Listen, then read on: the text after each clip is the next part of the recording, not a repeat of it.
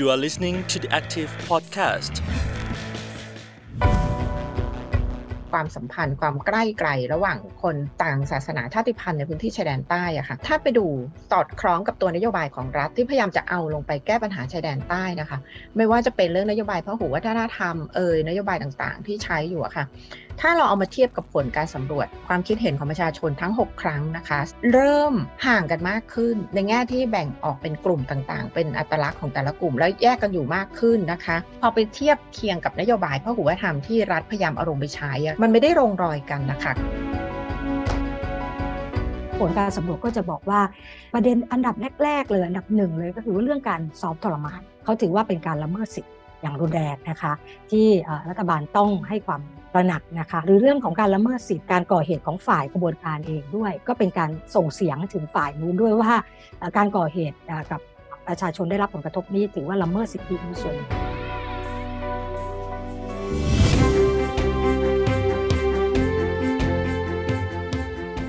สวัสดีคุณผู้ฟังนะคะ ยินดีต้อนรับเข้าสู่ช่วงเวลาของ The Active Podcast ค่ะ วันนี้ดิฉันอรุชิตา อุตมะโปคิน และคุณรัฐวิทย์เอื้อประชานนท์อยู่กับคุณผู้ฟังเช่นเคยค่ะ สวัสดีค่ะคุณรัฐวิทย์ครับ สวัสดีครับท่านฟังทุกท่านครับ ค่ะ ก็วันนี้นะคะเราอยู่กับอาจารย์สองท่านนะคะ ในหัวข้อที่เรายังพูดคุยกันต่อเนื่องก็คือ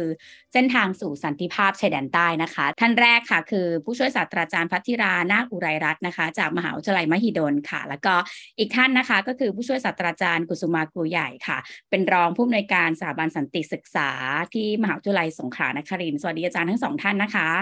สวัสดีค่ะ สวัสดีท่านผู้ฟังนะคะ แล้วก็วิทยากรทั้งสองท่าน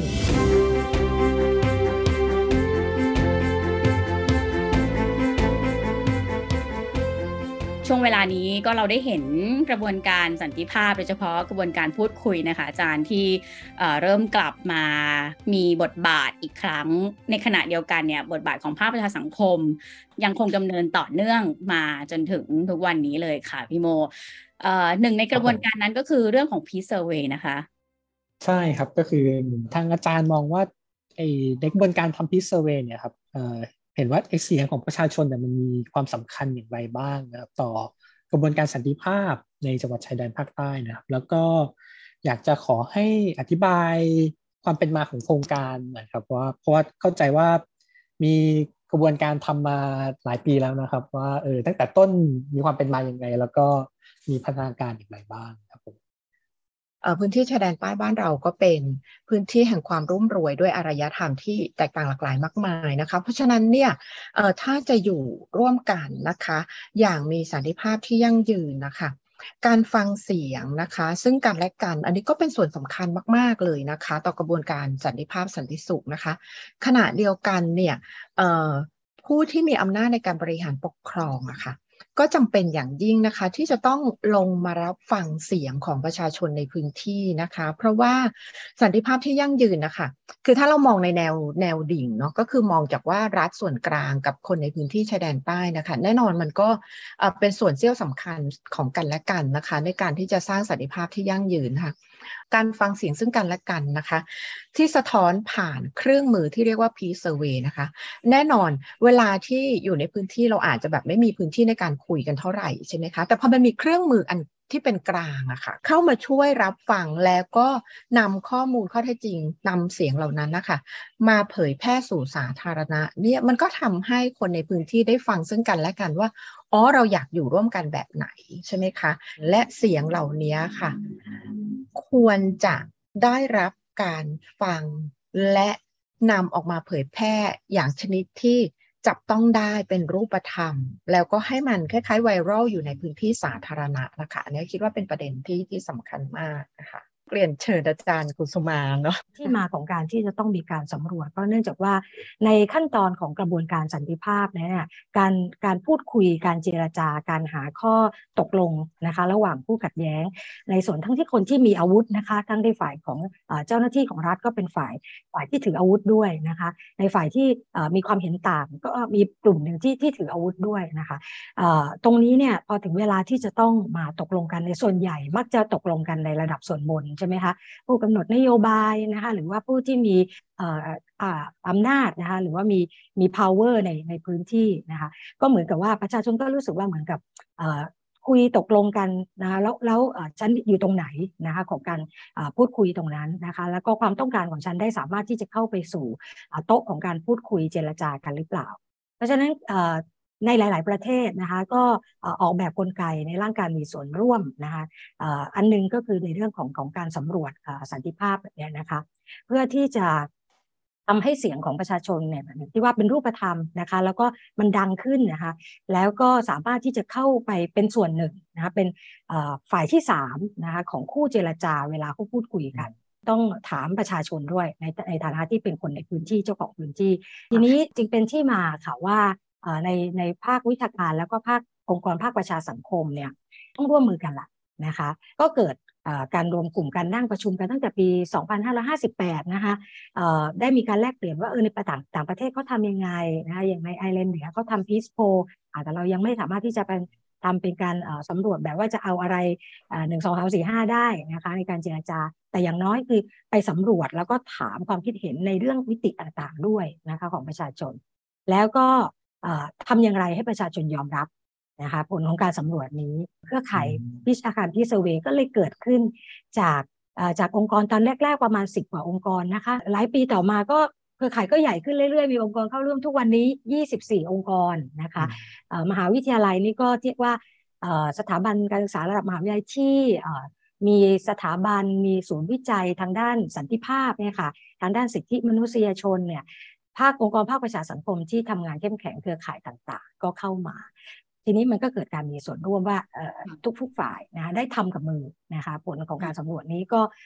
ได้รับการยอมรับแล้วก็คำถามประเภทนี้ก็จะน้อยลงนะคะทางเทคนิคก็ต้องอมีระเบียบวิธีวิจัยในการสำรวจนะคะซึ่งเราก็ใช้วิธีการสำรวจแบบปูหน้ากระดานเลยนะคะ กระจายทั้ง 3 จังหวัดแล้วก็ สี่อำเภอของอจังหวัดสงขลา หัวใจสำคัญก็คืออการมีส่วนร่วมในกระบวนการของการสำรวจในเครือข่ายพิเศษนี้ด้วย แล้วก็มีการเผยแพร่แล้วก็มีการเปิดเวทีให้ถกเถียงนะคะให้วิพากษ์วิจารณ์ได้นะแล้วนั้นเพราะฉะนั้นเสียงมันก็ได้รับการยอมรับมากขึ้นนะคะแล้วก็มีหน่วยงานนะมีการอ้างอิงในทางวิชาการ มีการนำไปใช้ในในทางวิชาการ แล้วก็ในทางนโยบาย ก็พยายามเราก็พยายามนะคะมีจัดเวทีในการที่จะพบปะกับผู้กำหนดนโยบายไม่ว่าจะเป็นผู้รับผิดชอบในด้านของกระบวนการพูดคุยสันติภาพสันติสุขหัวหน้าคณะพูดคุยแต่ละยุคแต่ละสมัยที่เปลี่ยนไปนะคะแล้วก็มีการทำหนังสือเป็นข้อเสนอเชิงนโยบายถึงรัฐบาลด้วยในในช่วงหลังการสำรวจในหลังครั้งที่สี่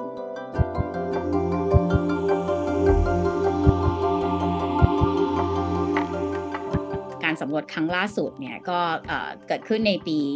ปีที่แล้วปี 2564 ใช่ไหมคะ อันนี้อาจจะอยากให้อาจารย์เล่าให้ฟังเลยอะค่ะว่าข้อค้นพบที่สำคัญเนี่ยเห็นเห็นอะไรบ้าง แล้วก็พัฒนาการของการทำพิเซเวที่เกิดขึ้นแล้วก็ปรากฏขึ้นในครั้งล่าสุดเนี่ยเป็นยังไงบ้างคะเชิญค่ะ อยากชวนไปติดตามนะคะ เพราะว่าทางเครือข่ายเนี่ยก็มีการ โพสต์ มีการแชร์ มีการอัปโหลดเอาไว้ในหลาย ๆ เว็บไซต์ คือในรายละเอียดของตัวผลการสำรวจเนี่ยค่ะ จริง ๆ มันมีประโยชน์มากนะคะ มันไม่ใช่มีประโยชน์แค่ในเรื่องของการจ้างสันติภาพในพื้นที่ชายแดนใต้อะค่ะ แต่เอาเข้าจริง ๆ มาสะท้อนภาพนะคะ กลับมาที่สังคมใหญ่ของประเทศไทย เพราะอย่างที่ท่านอาจารย์กุสมาเล่าไปนะคะว่าเวลาที่มันมีเหตุการณ์นะคะในทางการเมืองไม่ว่าจะเป็นเรื่องกฎหมายเรื่องการร่างรัฐธรรมนูญ การแก้ไขหรือแม้กระทั่งการเดินขบวน การลุกขึ้นมาประท้วงเรียกร้องของเด็กและเยาวชนที่ส่วนกลางนะคะ มันก็กระทบนะคะ แล้วก็คนที่อยู่ในพื้นที่ชายแดนใต้เองนะคะ ก็มีความคิดความเห็นนะคะ แล้วก็รู้สึกว่าเป็นส่วนหนึ่ง ของชีวิตเขาเหมือนกัน เขาไม่ได้แยกขาดออกจากประเทศนี้นะคะนั้นคนในพื้นที่ก็ยังรู้สึกว่าเอ้าเหตุเหตุเกิดที่ส่วนกลาง มันมีบางส่วนที่อาจจะส่งผลกระทบต่อความคืบหน้าของกระบวนการ พูดคุย สันติภาพสันติสุข และส่งผลต่อ สันติภาพและสันติสุขในบ้านของเขาด้วยเช่นกันนะคะเพราะฉะนั้นอันนี้ก็เป็นส่วนที่เป็นผลที่เราได้มาจากการสำรวจครั้งล่าสุดได้ซ้ำไป เพราะว่าครั้งล่าสุดเนี่ยเรามีคำถามที่เพิ่มขึ้นในแง่ของเรื่องของอการแก้ไขรัฐธรรมนูญเนาะการเดินขบวนเรียกร้องของอนักศึกษานะคะเยาวชนคนรุ่นใหม่ที่กรุงเทพมหานคร แล้วก็มีคนที่จากสามจังหวัดสามจังหวัดชายแดนภาคใต้นะคะ ก็ขึ้นมา มีส่วนร่วมในส่วนกลางด้วยอย่างนี้เป็นต้นนะคะ หรือว่าเรื่องของการแก้ไขสถานการณ์ การแพร่ระบาดของไวรัสโควิด -19 อะไรเงี้ยค่ะ คนที่ด้านก็รู้สึกว่ามันมีผลกระทบนะคะ แล้วเอาเข้าจริงๆเนี่ยเวลาที่ตอบมามันก็จะทำให้เห็นนะคะว่ามาตรการในการแก้ไขปัญหาที่ออกจากส่วนกลาง เราไม่ได้ฟังเสียงจากคนในพื้นที่เลยหลายครั้ง มันก็ทำให้ไม่ได้สอดคล้องกับ ความต้องการของคนในพื้นที่ หรือแม้กระทั่งประเด็นที่น่าสนใจมากนะคะ แล้วก็จริง ๆ มันก็สะท้อนภาพส่วนกลางด้วยนะคะ อย่างผลของการเซอร์เวยเนี่ยค่ะความสัมพันธ์ความใกล้ไกลระหว่างคนต่างศาสนาชาติพันธุ์ในพื้นที่ชายแดนใต้อะค่ะ แล้วถ้าไปดูสอดคล้องกับตัวนโยบายของรัฐที่พยายามจะเอาลงไปแก้ปัญหาชายแดนใต้นะคะ ไม่ว่าจะเป็นเรื่องนโยบายพหูวัฒนธรรมเอ่ยนโยบายต่างๆ ที่ใช้อยู่อะค่ะ ถ้าเราเอามาเทียบกับผลการสำรวจ ความคิดเห็นของประชาชนทั้ง 6 ครั้งนะคะ เราจะเห็นเลยนะคะว่าซุ้มเสียงของคนในพื้นที่ชายแดนใต้เนี่ยเเริ่มห่างกันมากขึ้น ในแง่ที่แบ่งออกเป็นกลุ่มต่างๆ เป็นอัตลักษณ์ของแต่ละกลุ่ม แล้วแยกกันอยู่มากขึ้นนะคะอะพอแยกกันอยู่แบบนี้ค่ะ พอไปเทียบเคียงกับนโยบายพหุวัฒนธรรมที่รัฐพยายามอารมณ์ไปใช้อะค่ะ แล้วมันไม่ได้ลงรอยกันนะคะ กับผลความสำเร็จที่ทางนโยบายพยายามที่จะกล่าวอ้างกับผลที่เราสำรวจได้จากประชาชนจริงๆอะไรเงี้ยค่ะ ซึ่งอันเนี้ยไม่ได้เป็นการโจมตีการทำงานของรัฐ แต่เราควรจะเอาประโยชน์จากผลจากการสำรวจนะคะมานั่งคุยกัน แล้วลองดูซิว่าเราจะมีส่วนร่วมด้วยช่วยกันในการแก้ไขคลี่คลายปัญหาของ ที่เกิดขึ้นในชายแดนใต้อย่างไร ให้มันสอดคล้องกับสิ่งที่ประชาชนพยายามที่จะส่งเสียงมานะคะ หรือแม้กระทั่งจริงๆ ก็มีคำถามที่เซนซิทีฟเนาะสำหรับรัฐส่วนกลางหรือคนไทยในภาคอื่น ๆ เช่นเรื่องของการบริหารจัดการพื้นที่ว่ารูปแบบการเมืองการปกครองที่คนในพื้นที่สามจังหวัดชายแดนภาคใต้เนี่ยอยากจะเห็นอยากจะได้นั่นคืออะไรนะ เป็นเหมือนอย่างที่คนในสังคมข้างนอกอะ่ะ มองมาตลอดไหมว่าคนที่น่าน่ะอยากจะแยกดินแดน ซึ่งถ้าเราไปดูผลสำรวจเราจะเห็นเลยนะคะว่าเขาไม่ได้แยกดินแดน แล้วเขาไม่ได้ต้องการสิ่งเหล่านั้น แต่เขาต้องการอยากจะให้คนข้างนอกหรือรัฐเนี่ยค่ะ ได้เข้ามาดูว่ารูปแบบการเมืองกับคองที่เขาอยากเห็นเนี่ย มันควรจะเป็นยังไง มันควรจะสอดรับกับอัตลักษณ์ของพวกเขาอย่างไง แล้วเขาควรจะมีเสียงในการเข้ามากำหนดทิศทางในการ กระจายอำนาจหรือบริหารจัดการรูปแบบการเมืองการปกครองในพื้นที่ยังไง อันนี้ก็คิดว่าเป็นเป็นผลที่เกิดขึ้นจากจากเครือข่ายทั้งนักวิชาการ NGO ภาคประชาสังคม แล้วก็ภาคประชาชน และครบถ้วนนะคะ มีเยาวชน มีผู้หญิงบทบาทสำคัญที่เข้ามามีส่วนร่วมในกระบวนการ อันนี้คิดว่าเป็นเป็นมิติสำคัญมาก ๆ เลยค่ะ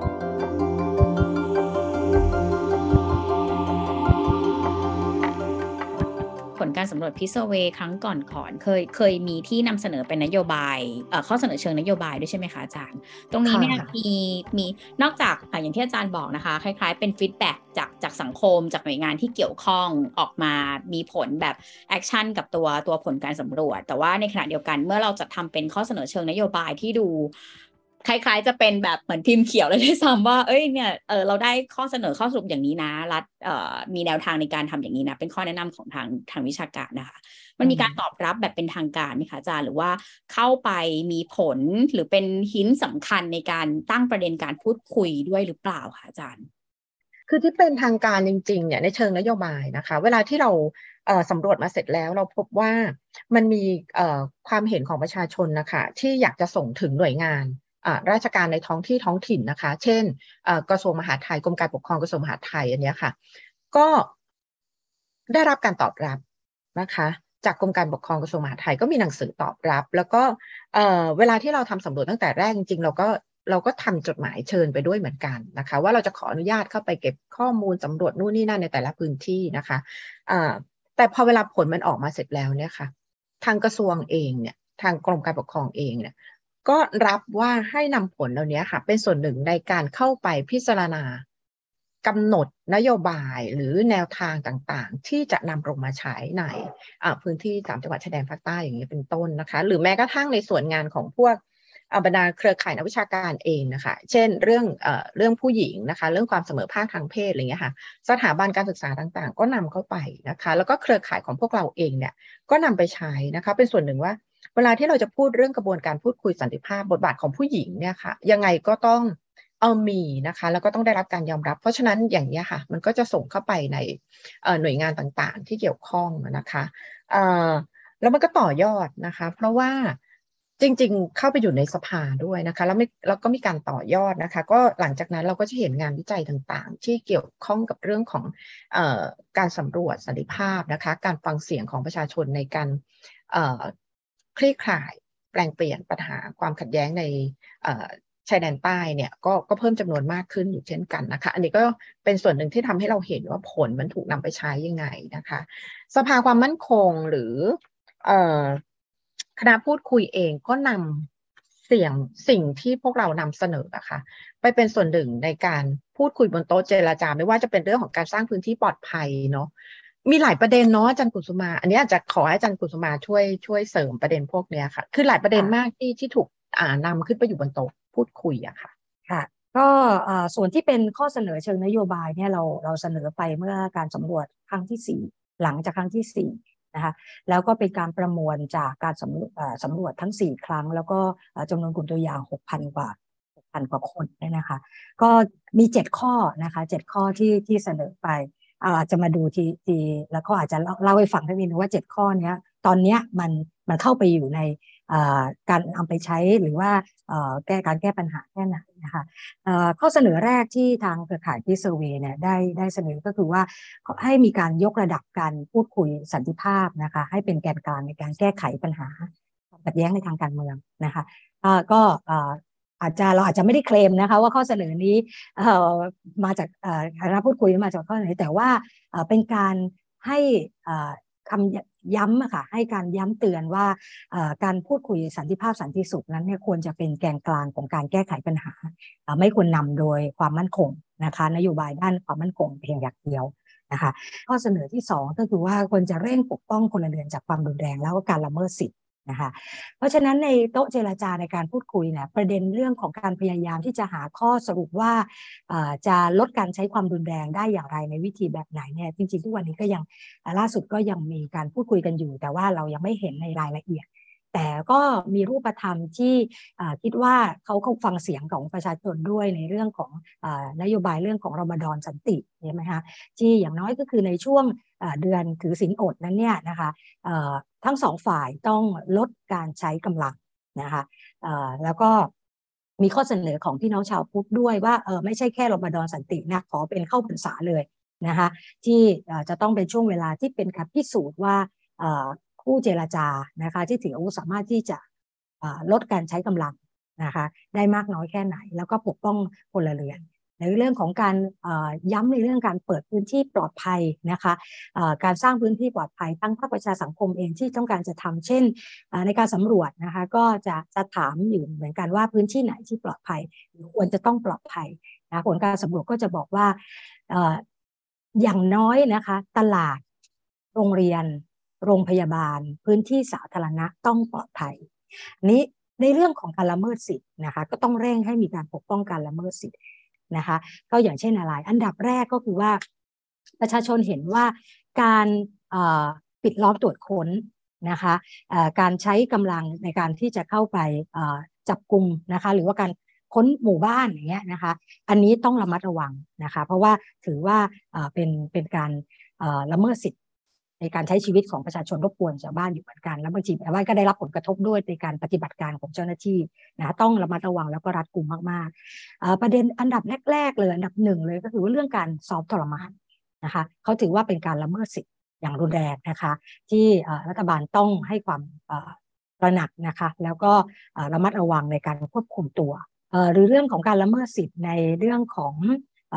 การก่อเหตุของฝ่ายกระบวนการเองด้วยนะคะ อันนี้ก็ถือว่าเป็นการละเมิดสิทธิ์ก็เป็นการส่งเสียงถึงฝ่ายนู้นด้วยว่า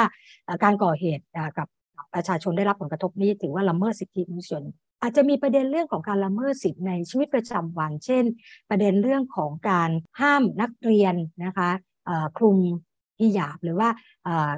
คลุมผ้าคลุมศีรษะสำหรับนักเรียนหญิงในโรงเรียนของรัฐนะคะบางโรงเรียนโดยเฉพาะโรงเรียนที่อยู่ในเขตวัดอย่างเงี้ยนะคะชาวบ้านก็ถือว่าเป็นการละเมิดสิทธินะนะคะเพราะฉะนั้นก็จะต้อง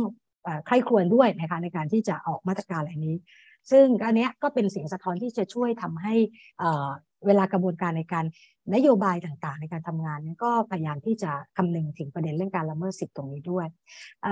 ข้อเสนอที่3นะคะก็คือเรื่องของอาจจะไปเร็วๆนิดหนึ่งเรื่องของการแก้ไขปัญหายาเสพติดนะคะอันนี้มันก็ขึ้นมาอยู่เรื่อยๆ แต่ว่ามันไม่ใช่ปัญหาหลักที่ทำให้เกิดเหตุการณ์ความไม่สงบนะคะแต่ว่ามันเป็นสิ่งที่บั่นทอนความเข้มแข็งของชุมชนนะคะ แล้วก็เป็นชีวิตประจำวันที่ชาวบ้านเผชิญอยู่ แล้วมันไม่ได้รับการแก้ปัญหา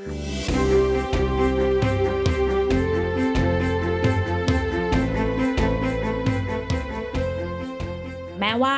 กระบวนการที่ให้ความสำคัญกับเสียงของประชาชนเนี่ยเราเห็นพัฒนาการมันค่อนข้างจะ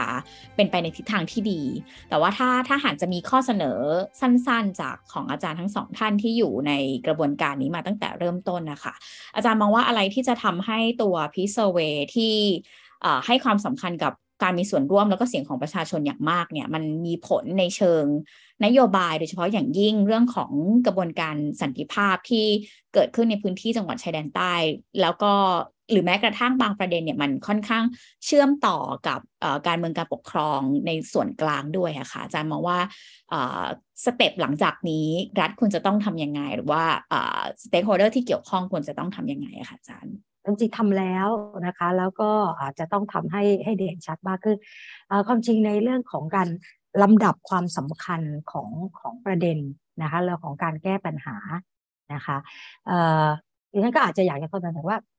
บางทีทางสมชก็ได้คุยกันอยู่ แล้วเขาก็ให้ความสำคัญในเรื่องของการแก้ปัญหาในทุกมิติ แต่ว่าถ้าอย่างน้อยเรื่องที่ทำได้เร็วทำได้ก่อนทำเลยนะคะยกตัวอย่างอย่างเช่นทำเลยได้เลยก็คือที่ประชาชนเสนอมาบอกว่า 5 อันดับแรกที่ทำได้ทำเลยก็คือ เรื่องของการสร้างพื้นที่ปลอดภัยในชุมชนนะคะอันนี้ต้องขอฝากไปทางคณะพูดคุยแล้วก็ฝ่ายความมั่นคงด้วยนะคะว่ารูปธรรมของการสร้างพื้นที่ปลอดภัยในชุมชน ในรายละเอียดเนี่ยท่านที่ทำงานในด้านกระบวนการสันติภาพ หรือว่าทางด้านพีซอาจจะรู้ว่ามันมีข้อจำกัดอยู่ฝ่ายความมั่นคงเองก็รู้สึกว่าต้องบังคับใช้กฎหมาย ช่ไหมคะก็จะทุกครั้งก็จะบอกว่าต้องบังคับใช้กฎหมาย ถึงเวลามันก็ต้องทำแล้วต้องจับกลุ่ม ทีนี้เวลามันมีการจับกลุ่ม แล้วก็อาจจะขาดความระมัดระวังหรือว่าประเมินผลกระทบเนี่ยนะคะ มันก็อาจจะเกิดผลสะท้อนกลับนะคะ มันก็มีการตอบโต้ขึ้นมานะคะ แต่ทีนี้ต้องต้องมีกลไกว่าอาจจะใช้ชุมชนเนี่ยค่ะ ประชาชนเนี่ยเข้ามาในการกำหนดเขตพื้นที่ปลอดภัยที่แล้วก็ประชาชนได้มีส่วนร่วมในการที่จะเฝ้าติดตาม นะคะแล้วก็ช่วยประเมินนะคะกลไกตรงนี้เนี่ยน่าจะทำได้เลยนะคะในการสร้างพื้นที่ปลอดภัย หรือว่าที่จะต้องทำได้เลยก็คือแน่นอนนะคะอย่างที่บอกกันก่อเหตุรุนแรงกับกลุ่มเป้าหมายออกคือพรรคพลเรือนนะคะอันนี้ต้องต้องทำก่อเรียงลำดับความสำคัญตรงนี้ ประเด็นเรื่องการละเมิดสิทธิ์นะคะหรือว่าการใช้กฎหมายพิเศษ อันนี้เนี่ยถือว่าเป็นสิ่งที่ควรควรจะต้องพิจารณาแล้วก็อยู่ในลำดับ ต้นๆนะคะเพื่อที่จะลดอุณหภูมิของของความรุนแรงลงนะคะแล้วก็ทำให้ประชาชนรู้สึกว่ามีความศรัทธา มีความเชื่อมั่นต่อกระบวนการสันติภาพ และก็กระบวนการพูดคุยนะคะในส่วนที่เป็นรายละเอียดคือขอให้น่าควรจะมีการขยายความมีโอกาสให้มีการขยายรายละเอียดของปฏิบัติการ หรือว่านโยบายต่างๆนะคะ แล้วก็ ในกระบวนการทางนโยบายนะคะไม่ว่าจะเป็นเรื่องของขั้นตอนของการจัดทำงบประมาณนะคะจริงๆแล้วหน่วยงานราชการเป็นฝ่ายที่นำเสนอคำของงบประมาณจะทำโน่นทำนี่ทำนั่นใช่ไหมคะแต่ว่าการมีส่วนร่วมของประชาชนที่เข้าไปส่วนในการที่จะดูว่านโยบายหรือว่าโครงการต่างๆ ที่ลงมาในพื้นที่มันมันใช้แก้ปัญหาได้จริงหรือเปล่า มันเอาเงินไปทิ้งน้ำหรือเปล่า มันรั่วไหลหรือเปล่า ตรงนี้เนี่ยยังขาดตรงขั้นตอนในการมีส่วนร่วมในกระบวนงบประมาณแล้วก็ติดตามการดำเนินงานในโครงการระดับย่อยๆนะคะ สิ่งที่ทำได้ก็คือนอกแนวในระดับโครงสร้างใหญ่ ๆ ก็คือสมาชิกสภาผู้แทนราษฎรที่มีการอภิปรายในสภา แต่ว่าในระดับพื้นที่เนี่ยถ้ามีการจัดการในการช่วยทำให้ประชาชนเนี่ยนะคะสามารถที่จะ เฝ้าติดตามนะคะ การใช้นโยบายใช้เงินงบประมาณหรือโครงการต่างๆ ในระดับชุมชนในระดับหมู่บ้านได้นะคะมีความโปร่งใสตรงนี้เนี่ยนะคะเสริม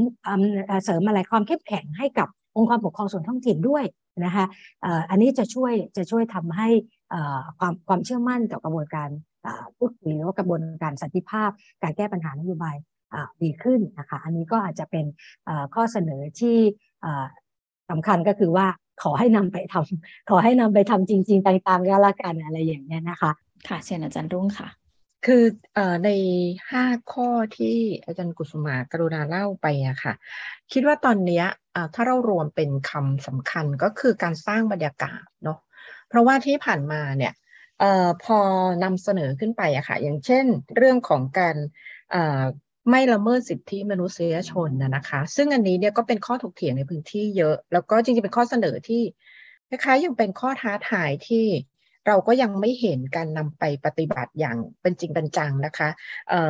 พูดอย่างนี้หมายความว่าไงหมายความว่าปีที่ผ่านมานะคะในช่วงที่มีสถานการณ์การแพร่ระบาดของไวรัสโควิด -19 ใช่ไหมมันก็มีปรากฏการณ์ซึ่ง คนในพื้นที่ก็ตั้งคำถามกันเยอะมาก เรื่องของการปิดล้อมตรวจคนแล้วก็มีการวิสามันฆาตกรรม ซึ่งอันนี้ค่ะ มันเป็นหัวใจสำคัญเลยนะ ที่จะสร้างความเชื่อมั่นคือจะดึงเอาความเชื่อมั่นของภาคประชาชนประชาสังคมอะค่ะ ให้กลับเข้ามามีความเชื่อมั่นต่ออรัฐแล้วก็การพูดคุยได้เลยทีเดียวนะ ถ้าสมมติว่ามีการนำเหล่าสิ่งนี้ค่ะ ข้อข้อเสนออันนี้ไปปฏิบัติค่ะ ซึ่งอันนี้คิดว่า เป็นส่วนที่น่าจะทำได้เลยนะคะ เพราะว่าหัวหน้าคณะพูดคุยก็เป็นรัฐใช่ไหมคะฝ่ายปฏิบัติการสำคัญที่ประชาชนตั้งข้อสงสัยมาก ก็ก็ยังคงเป็นรัฐที่มีกำลังเนาะมีการโครงสร้างกำลังบังคับบัญชามีมีความสามารถในการติดต่อสื่อสารได้อย่าง มีประสิทธิภาพในในพื้นที่อะค่ะ ซึ่งอันนี้ก็เป็นความคาดหวังของประชาชนในการที่ว่าเอรัฐเองเนี่ยมีความจริงใจมากน้อยแค่ไหนในการที่จะสร้างบรรยากาศให้กระบวนการพูดคุยสันติภาพสันติสุขอะค่ะ มันสามารถเดินไปได้บนโต๊ะ และมันสามารถนำมาสู่การปฏิบัติในพื้นที่ได้ด้วยนะคะอันนี้คิดว่าเป็นประเด็นเรื่องของการสร้างบรรยากาศ แล้วก็สิ่งที่จะเห็นได้ชัดก็คือเรื่องของการเคารพสิทธิมนุษยชนของคนในพื้นที่อะค่ะ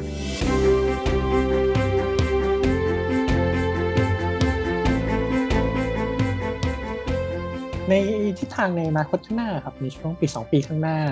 ทางพิสเวเนี่ยจะมีแนวทางยังไงบ้างครับ ที่จะนุนเสริมกระบวนการพูดคุยและกระบวนการเพราะในส่วนหนึ่งของการพูดคุยก็จะมีเรื่องการปรึกษาหารือต่อประชาชนในพื้นที่ใช่ไหมครับตัวตัวพิสเวมีแผนการที่จะดำเนินงานยังไงบ้าง ในปีต่อๆไป อันนี้ค่ะตะกี้ก่อนที่จะเข้ารายการเราก็คุยกันว่าเอ้ยประเด็นเรื่องของการหารือสาธารณะเนี่ยในในทางวิชาการก็ต้องในทางนักวิชาการก็พยายามที่จะหาความความเข้าใจเหมือนกันว่าประสบการณ์ในประเทศต่างๆเขาทาในรูปแบบนแต่ที่เท่าที่ฉันทราบก็คือว่ามันก็มีหลายรูปแบบนะคะการสำรวจ r e s เ r v e y แบบนี้ค่ะการสำรวจเชิงสำรวจเซอร์เวยแบบนี้ก็ opinion survey ค่ะก็เป็นรูปแบบหนึ่ง นะคะอาจจะมีรูปแบบอื่นนะคะเช่นเลขากิจกรรมขององค์กรภาคประชาสังคมนะคะในอย่ที่ว่าจริงๆอยู่ในแผนของเราที่ที่ที่ทางเครือข่ายก็คือว่าการคืนข้อมูลเพื่อที่จะไปไปในระดับชุมชนเนี่ยนะคะแล้วทาให้เกิดประเด็นเกิดพื้นที่ของการแลกเปลี่ยนพูดคุยกันในระดับชุมชนเนี่ยอาจจะมีการขยายต่อกับเครือข่ายนะคะที่ภาคสังคมไปทำต่อในในรูปแบบของ Public Consultation ในรูปแบบอื่นอย่างเช่นการเข้าไปช่วยในทางวิชาการเนี่ยอาจจะมีทักษะอะไรบางอย่าง เช่นทักษะในการจัดการของข้อมูลนะคะทักษะในเรื่องของการจัดกระบวนการนะคะก็ไปช่วยทำให้ชุมชนนั้นเนี่ยสามารถที่จะสร้างช่องทางของการปรึกษาหารือ นะคะทั้งในแบบออนไซต์นะคะในระดับชุมชนเจอกันแบบนี้นะคะเหมือนสภากาแฟเหมือนสภา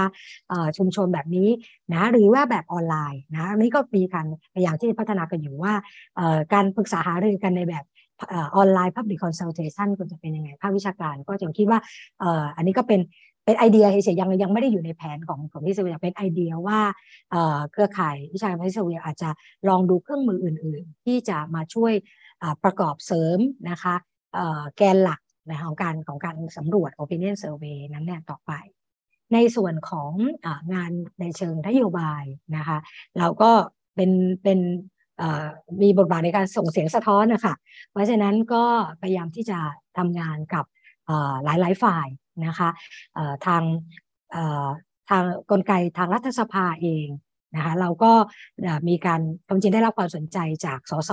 ในพื้นที่ทั้งฝาก รัฐบาลแล้วก็ฝ่ายพรรคร่วมฝ่ายค้านนะคะเวลาสสทั้งทั้งสองปีกทั้งฝ่ายพรรครัฐบาลกับพรรคร่วมฝ่ายค้านเนี่ยเขาทำงานด้วยกันนะคะบางทีเขาถึงเวลาเขาก็หาเสียงเขาก็ทำงานในพรรคของเขาไป แต่ว่าในประเด็นภาคใต้เนี่ยเขาทำงานด้วยกันนะคะมาคุยกัน แล้วก็เราก็จะในภาควิชาการเนี่ยก็จะ support ในเรื่องของการ ให้ข้อมูลหรือว่าช่วยในการวิเคราะห์ช่วยในในในส่วนกลไกตรงนี้ค่ะเช่นอาจารย์รุ่งค่ะ ก็จากของอาจารย์กุสุมาคิดว่าน่าจะน่าจะเห็นภาพชัดอยู่นะคะ เพราะว่ายังไงเราก็ยังทำงานกันเป็นเครือข่ายอะค่ะ 24 องค์กรตอนนี้ก็อาจจะมีองค์กรเพิ่มขึ้นก็ได้นะคะ เพราะว่าเราก็รับสมัครเรื่อยๆใช่ไหมคะเราไม่ไม่ไม่ปิดรับสมัครนะคะ จริงๆก็คือถ้า ท่านใดที่อาจจะต้องเป็นองค์กรหน่อยนะคะ ที่คิดว่าฉันอยากมีส่วนร่วมเนี่ยเรายินดีที่ที่จะมาร่วมกันทำงานนะคะหรือว่ามีส่วนร่วมในในรูปแบบอื่นนะคะ อย่างเช่น ถ้าเราจัดกิจกรรมอะไรต่างๆ แล้วเสียงสะท้อนจากท่านอ่านอ่านงาน report ของเรานะรายงานของเราแล้วรู้สึกว่ามันไม่ใช่หรืออาจจะแนะนำประเด็นอื่น ๆ ที่เป็นประเด็นคำถามเพิ่มเติมอะไรแบบนี้ค่ะ ส่งข้อความในใน Facebook ในเพจของสถาบันนะคะทั้งสถาบันพระปกเกล้านะคะมหาวิทยาลัยมหิดลสถาบันสิทธิมนุษยชนของอาจารย์พัทิลาแล้วก็ของดิฉันนะคะก็เป็นสถาบันสันติศึกษา หรือว่าสถานวิจัยความขัดแย้งที่มอฐานกรินเนี่ยค่ะค่ะจริงๆเราอยากได้อยากได้การมีส่วนร่วมจากสื่อนะคะที่อาจจะอยู่ข้างนอกออพื้นที่สามจังหวัดชายแดนภาคใต้เพิ่มขึ้นด้วยนะคะเพราะคิดว่าถ้าสมมติว่าเราอยากจะเห็นกระบวนการสันติภาพมันเกิดขึ้นได้จริงในชายแดนใต้อะมันคงลำพังเฉพาะแค่คนในพื้นที่คงไม่ใช่อะค่ะเพราะว่าชายแดนใต้เป็นส่วนหนึ่งของประเทศไทยนะคะแล้วก็จริงๆเนี่ยคิดว่าสื่อเนี่ยจะช่วยกระตุ้นความสนใจแล้วก็ช่วยขับเคลื่อนช่วยขยับช่วยเติมประเด็นให้พวกเราได้อย่างดีทีเดียวนะคะ เพราะว่าอย่างที่บอกว่าเอ่อถ้ามันเป็นการสื่อสารอยู่เพียงด้านเดียวนะคะ ก็อาจจะอยู่ในข้อจำกัดค่อนข้างมากใช่ไหมคะ ทีนี้คือถ้าอยากจะเห็นว่าเอ่อกระบวนการมันไปยังไงนะคะ ก็น่าจะเข้ามามีส่วนร่วม แล้วจริงงบประมาณ3่แสนล้านเป็นงบประมาณกองกลางนะคะไม่ใช่งบประมาณของชายแดนใต้อย่างเงี้ยก็พวกเราน่าจะมีส่วนร่วมในการเข้ามาติดตาม แล้วก็ลองดูสิคะว่าน่าจะ ช่วยกันหนุนเสริมนะคะ กระบวนการสร้างสันติภาพในชายแดนใต้อย่างไรนะคะอ่าอันนี้ก็อันนี้ก็ก็จริงก่อนหน้านี้มีมีเราทำสำรวจนอกพื้นที่นะใช่ไหมคะแต่ว่ามันเป็นการสำรวจออนไลน์เนื่องจากว่ายังยังเรายังพัฒนากลไกของเราการทำงานของเราขยายออกไปในในแบบสำรวจระดับประเทศเนี่ยไม่ได้นะคะมันก็เป็นเรื่องของงบประมาณในเรื่องของกำลังอะไรต่างๆ เป็นหนึ่งในแผนที่ คิดว่าควรจะถ้ามันเรามีกำลังที่จะขยายความร่วมมือออกไปเนี่ยนะคะเราอาจจะต้องทำระดับระดับประเทศด้วยเหมือนกัน เพราะว่าจริง ๆสำคัญค่ะจริงๆแล้วเสียงของคนทั้งประเทศนะคะที่มองในพื้นที่นี้นะคะเป็นเป็นส่วนหนึ่งของของการแก้ไขปัญหาด้วยค่ะวันนี้ได้คุยกับอาจารย์ทั้งสองท่านนะคะอาจารย์กุสุมาแล้วก็อาจารย์พัทิราก็ได้เห็น ทั้งหมดเลยค่ะ ทั้งกระบวนการความคืบหน้า แล้วก็รวมถึงข้อเสนอด้วยที่เราก็คาดหวังนะคะว่ากระบวนการทางวิชาการ แล้วก็การมีส่วนร่วมของเสียงประชาชนเนี่ยจะมีส่วนร่วมอย่างสำคัญ กับกระบวนการสันติภาพชายแดนใต้โดยเฉพาะอย่างยิ่งกระบวนการพูดคุยที่กำลังเดินหน้าอยู่ในขณะนี้ด้วยนะคะค่ะวันนี้ขอบพระคุณอาจารย์ทั้งสองท่านมากนะคะ ขอบคุณค่ะค่ะขอบคุณผู้ฟังค่ะค่ะ สวัสดีค่ะ สวัสดีค่ะ You are listening to the Active Podcast.